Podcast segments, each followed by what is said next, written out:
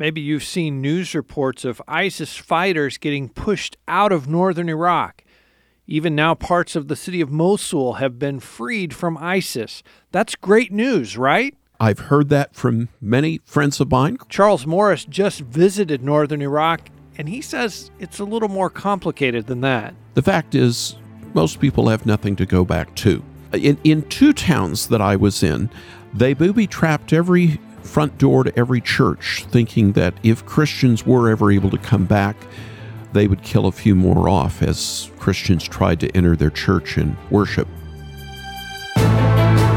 Jesus never promised his followers an easy path. In fact, he told his disciples that the world would hate them. He sent them out as sheep among wolves. Jesus' words came true in the life of the apostles, and they're still coming true today in the lives of his followers around the world. Join host Todd Nettleton as we hear their inspiring stories and learn how we can help, right now on the Voice of the Martyrs Radio Network. Later on the program, we're going to hear a report from Charles Morris, who just returned from northern Iraq. But last week, we heard part one of my conversation with Loren Cunningham, the founder of Youth with a Mission, or Y WAM. If you missed any of that interview, you can hear it all at V O M radio dot net. You know, at the end of the program last week, Loren Cunningham was telling us about the connection between Bible distribution and revival. He's seen what happens when the body of Christ faithfully gets the Bible into the hands of those who have never had a Bible before. Look at the Hauge movement in Norway. Look at the, the Francke movement in, in uh, Germany and the, the Moravians and so on. I can show you that there was always Bible going out in front. It lays the carpet when the the Holy Spirit and the Word come together. There is at that time an explosion into society at large. We're talking about atheists coming to Christ. We're talking about the vilest sinners coming to Christ. They all start turning in great numbers. I can show you that in, in the history of, of, of Korea. They were the hermit nation, always cut off, always invaded. They were invaded nine hundred thirty-four times. But uh, King Sejong said, "My people are poor because they can't read," and he gave them a new script. But for four hundred years, nobody did anything about it. He kept it alive, few did. And those two young men that did know that went up to Manchuria, two Korean young men in the eighteen eighties, and uh, met John Owens. He was a missionary from Scotland, and he led them to Christ, and then he started teaching them from the Word. And they were so enthralled. They said, "Well, we got to have this in our, our language." And that's the beginning of their coming out to the nations of the earth. I can show you their history. But they went back home, started two churches, one each, and they began to teach people the Bible. And as people learned the Bible, in that generation, they had the nineteen oh seven great spiritual awakening. Started with revival of the saints with confession and repentance. Judgment begins at the house of God. And then they began to go into, it began to go into the nation, and multiplied thousands came to Christ. Now, we have a descendant from uh, uh, Andrew Murray in South Africa and on staff. So I asked her, I said, "You know the story very well there in Worcester, South Africa. Who all was hit by the spiritual awakening and came alive and many people saved?" She says, "Well, our whole nation." "What do you mean your nation?" I said, uh, "You mean the Afrikaans-speaking and the English-speaking?" "Yes. They all had Bibles, and it, it hit all of them." I said, "What about the Emdebelis? What about the Xhosas? What about the Zulus? What about all these others?" "Oh, it didn't hit them. They didn't have Bibles in their language." But globally, when the Bible is in everyone's household, or at least available to them, they can see a spiritual awakening, and it will bypass the ones that don't want to do anything with the Bible. But when you start imbibing, engaging with the Bible, and you begin to submit to what God is saying in the Word with the Holy Spirit's revelation. Otherwise, it's a letter that kills. But it's a letter that brings life whenever the Spirit and the Word comes together, and it can happen globally, and that's what I believe, because God's given us the digital generation, He's given us satellites, He's given us every way possible that we can now not only deliver it, but follow through with it, and we're boots on the ground. We get to see some of the great results right out there. And I believe that by twenty twenty, we can at least get a recorded uh, scripture in every language on earth. And we're working on the last one thousand seven hundred seventy-six languages. Wow. With no, not one scripture whatsoever.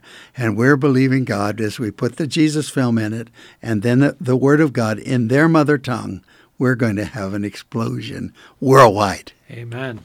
Amen. I want to ask you, you mentioned five million people who have been on a short-term team with Y WAM. What's the difference between an American Christian before a short-term mission trip and that same American Christian after they do do that trip? What what changes in them? Well, first of all, they get, we get too egocentric in America. We, everything's for me. It's me, oh Lord, standing in need of something else. And and we need prayer because we need to look out. We need to look to others. And when you do, you'll find yourself. You can't discover by searching the will of God. You do it by serving.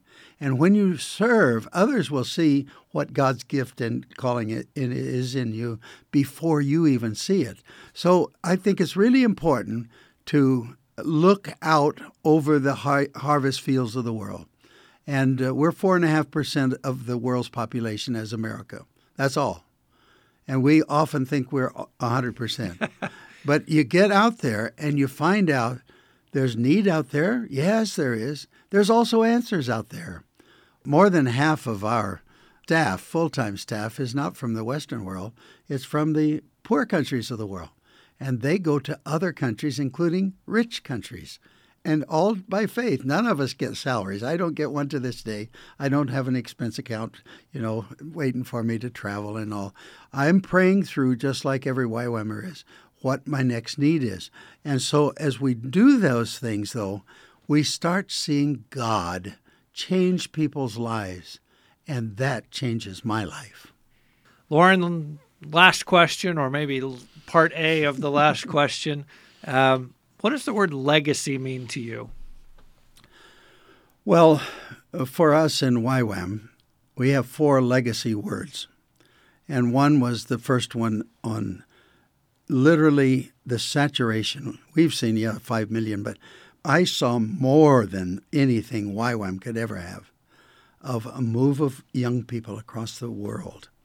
And that became a legacy word for us. We are called to go where we're not, not just go where we are, but we have to look and see where the Word of God hasn't gone, where Jesus hasn't been shown, lifted up as Jesus not only as Savior, but Lord. And when we see that, we know we're not there yet. We're not there. And so another word he gave was in nineteen sixty-six. It was a woman in a faded red dress down in Mexico. And we'd broken down on a vehicle, and so I I figure if the devil caused that, we're going to do what he doesn't want. So we put a Gospel of John in every home, and we, we had a message of salvation and so on. And then we had open air services while the guys were fixing it, uh, fixing the equipment. And so a woman came up to me as we were getting ready to get in to the vehicles. And she said to me in Spanish, she said, "Do you have a Bible in Spanish? I've looked everywhere, no Bible in my whole town. So I've gone to the towns around it, and no one knows about the Bible. Do you have one?" Oh, man, we found her one, but we didn't have a Bible. She wanted a Bible. She had a gospel. That's, that was good, but that wasn't the Bible yet, whole Bible. And so as a result, uh, we're driving down the road, and I, I saw one of these movies in your mind, you know. I saw a great big bulbous type truck, like a moving van, not a semi, but a big bulbous truck loaded with Bibles. And on the side, there was a circular thing, "Solo los deshonestos temen la verdad." and La Biblia gratis. And so here it says, and I, I don't think in Spanish. I had to translate it, and I'm not that good, but I, I knew what that said, and I'd never heard it before. Only the dishonest fear the truth. Free Bibles.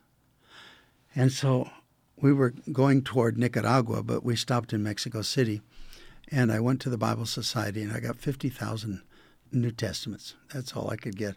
Had to call friends and even a few enemies to get enough money to pay for it. But uh, we, we got it, and we went to all the campuses. Now, at that time, communists were really, Marxism was huge on campuses, and we're getting out the Bible. And I I watched what young people did as they, I was young myself, as look at what they did when they got a Bible. It really settled something in their hearts. And it, it's a war that's going on. Militant atheism is on the rise since Charlie. It was in Paris. And uh, when those two were killed, there's only sixty thousand that were their subscribers. And one week later, after the leaders marched arm in arm saying, Je suis Charlie aussi, uh, I'm Charlie too, and they were doing it for freedom of speech. But I felt that the Lord said, this is a, a mark. Watch it. You'll see ISIS go down, but it, militant atheism is coming up. And that's what they were. In one week, they went from sixty thousand to five million subscribers. That was an announcement from hell. And they will attack us, and we will have more martyrs. And so as we're we're looking at this this whole whole picture, the third legacy word was in August of seventy-five.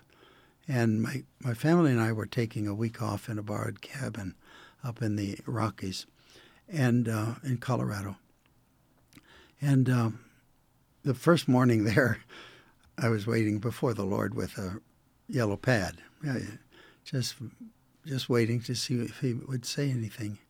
And he gave me, a, like a dictation, seven doors to educate or to, to teach a nation. And I call them seven spheres now, taking that from Paul in a certain translation there in chapter ten of Second Corinthians. And seven spheres of influence. Now there's five spheres of of authority or domains, but the seven, and they do overlap, but but if we use the ones of influence, it those are generic, because if you go to a little tribe like the Suaraha people in Amazon, one hundred forty-five people, they have all seven. Mm-hmm. But they also have all seven in New York City, but they have many, many layers in each one, but they all go back to, to the seven. I found all that out. I didn't know any of that. Lord just gave me that. I wrote it down, and then I got a call from the ranger station. He came up on his bike and said, you have a call back there. And it was uh, Bill Bright and Vonette were in the state at the same time over in Boulder. They said, can we meet? And I said, sure. They're great friends. And so I, I put my, you know, yellow pad paper with that list on it in my pocket, and uh we got in there, and Darlene was greeting Vonette, and I was starting to greet Bill, and I was reaching for my paper, and he reached for his, and he beat me. He had the same list as I did. Wow. He said, look what Lord's shown me. Lauren, this is how we can disciple a nation. He said, disciple all nations. And and I said, look at my list. And uh, so I, I couldn't sue him for copyright infringements. Kidding, of course. What a dear brother. And three weeks later, my wife was listening to Uh, uh, Doctor Francis Schaeffer on television, and he gave the same list. And so we realized this was something for our time. Yes, it's been there, Abraham Kuyper and many others way back, but uh, this was something new and fresh for our time. And uh, so that's a legacy word. But the fourth one is to end Bible poverty now. And if you'll go on, if it's all right, absolutely, to, to a website, end bible poverty now dot com, and And we ask the question, will you pray? Be one of one million praying. And we're asking them to pray, put their name and the country they're from, because we'd like to have people praying in every country of the world. And praying that we will end Bible poverty. And that will end other kinds of poverty And that will end a whole lot of things, because heaven and earth pass away, but not my word. And so as we understand the power of the word, then uh, on that you can get a free download of my latest book, which is called End Bible Poverty Now. And I just finished it just about four weeks ago. And uh, so I put up there free. I do see that uh, legacy words from the Lord are some of the most important things we can have. Cherish, but obey. Loren Cunningham, thank you so much for your ministry, and thank you for being with us today on V O M Radio. Thank you. What a delight to be here at your wonderful place with your wonderful staff. We've been talking today on Voice of the Martyrs Radio with Loren Cunningham. He is the founder of Youth with a Mission. As always, you can hear this entire interview again at V O M radio dot net. You can also hear our conversation with Loren last week. We'll also give you a link to learn more about End Bible Poverty Now, which is the latest book from Loren Cunningham. In the minutes that we have left today, I want to give you some up-to-date information about Iraq. And, and our guest is Charles Morris. He's the president of Haven Ministries and the host of the radio program Haven Today. You can get more information about him and about his ministry at haven today dot org. The particular reason that we wanted to talk with Charles is that he has just recently returned from northern Iraq. In fact, he met with some of the same people that I have met with and other V O M staff have met with in that part of the world. But he has kind of a firsthand account of what's going on right now. If you watch the news, you see that ISIS is being pushed back. Christian villages are being liberated. But that's leaving behind something that Charles is going to share with us. So, Charles, welcome to the Voice of the Martyrs Radio. Todd, it's great to be with you for the first time, and you're so right. You get in that part of the world where the Lord is truly on the move, and yet it's not that big a world. Uh, you may have many miles separating people, but it's just Christians know each other. And you've seen that, of course, before, as you just said, and I've seen it myself. And uh, yeah, we're in a remarkable time. And sadly, I think, Todd, we're not hearing as much as we need to hear out of the Middle East, partly just because uh, an inauguration, a new president of the United States. There is political theater like we have never seen going on in Washington.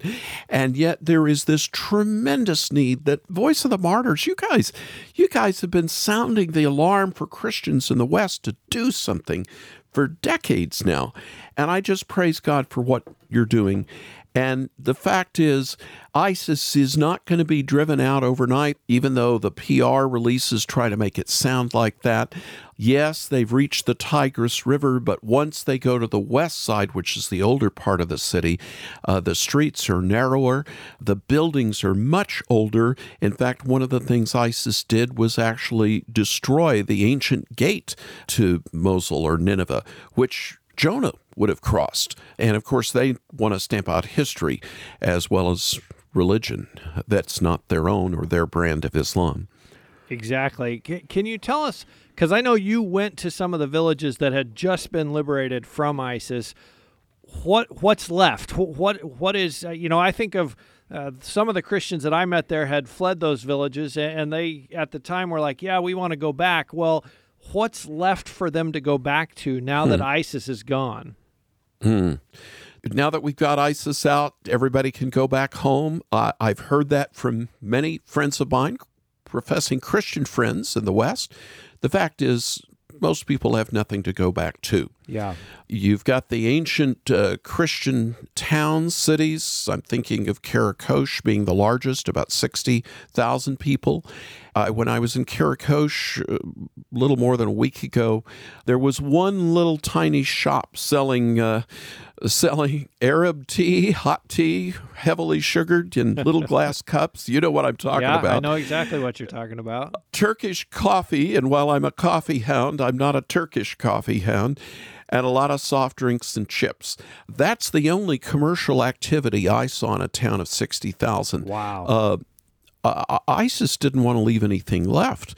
And uh, not only that, in, in two towns that I was in, Karakosh being the larger one, that were ancient Christian towns, they booby-trapped every front door to every church, thinking that if Christians were ever able to come back, they would kill a few more off as Christians tried to enter their church and worship. Houses have just been blown up. It's just like they threw incendiary bombs in every one of them. But then in places like churches, they just threw the booby traps in there. And, and what's interesting is because ISIS inherited a lot of ammunition, a lot of firepower that the Americans had left for the Iraqi army, and the Iraqi army fled ISIS, even though they were numerically much greater, they fled. They left all of that.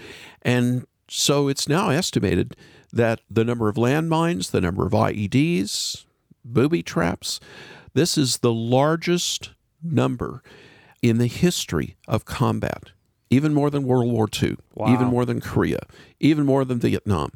And so it, all of that has to be cleaned back before people can go home. And at this point, the insides and the outsides of houses are scorched and bombed. And and I didn't just see it in the Christian villages, too. I was over at the town of Sinjar, at the base of Sinjar Mountain. That was one hundred thousand people. We're um, at the base of the Holy Mountain for that ancient people group, uh, the Yazidis.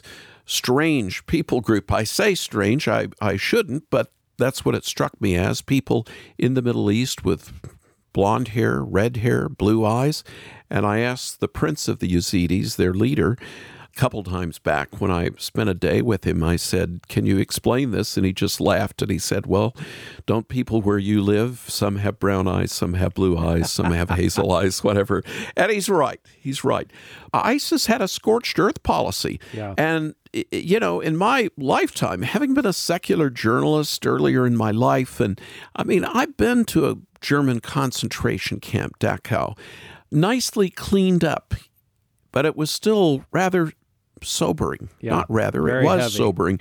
When you are standing there by a crematorium thinking what the Nazis did to the Jews. Well, I had even more angst last week when I was in the town of Sinjar and around there, where five thousand men were slaughtered, and there it, it, it's mass graves, but they didn't even try to bury them. So you wow. see clothes and you see human bones that in less than two years have become bleached out. Uh, four of us, uh, my colleague that I took with me, four of us just stood and we held hands and we just prayed, what evil is this that has come upon this world that we're in?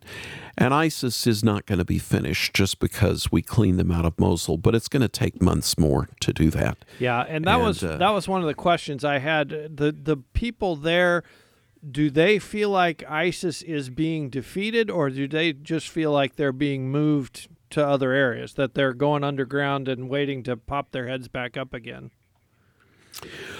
I think there's a, I think there's both going on. ISIS has already sent some of their families into the side of the good guys, east. So, yeah, yeah, I would just have to say it's both.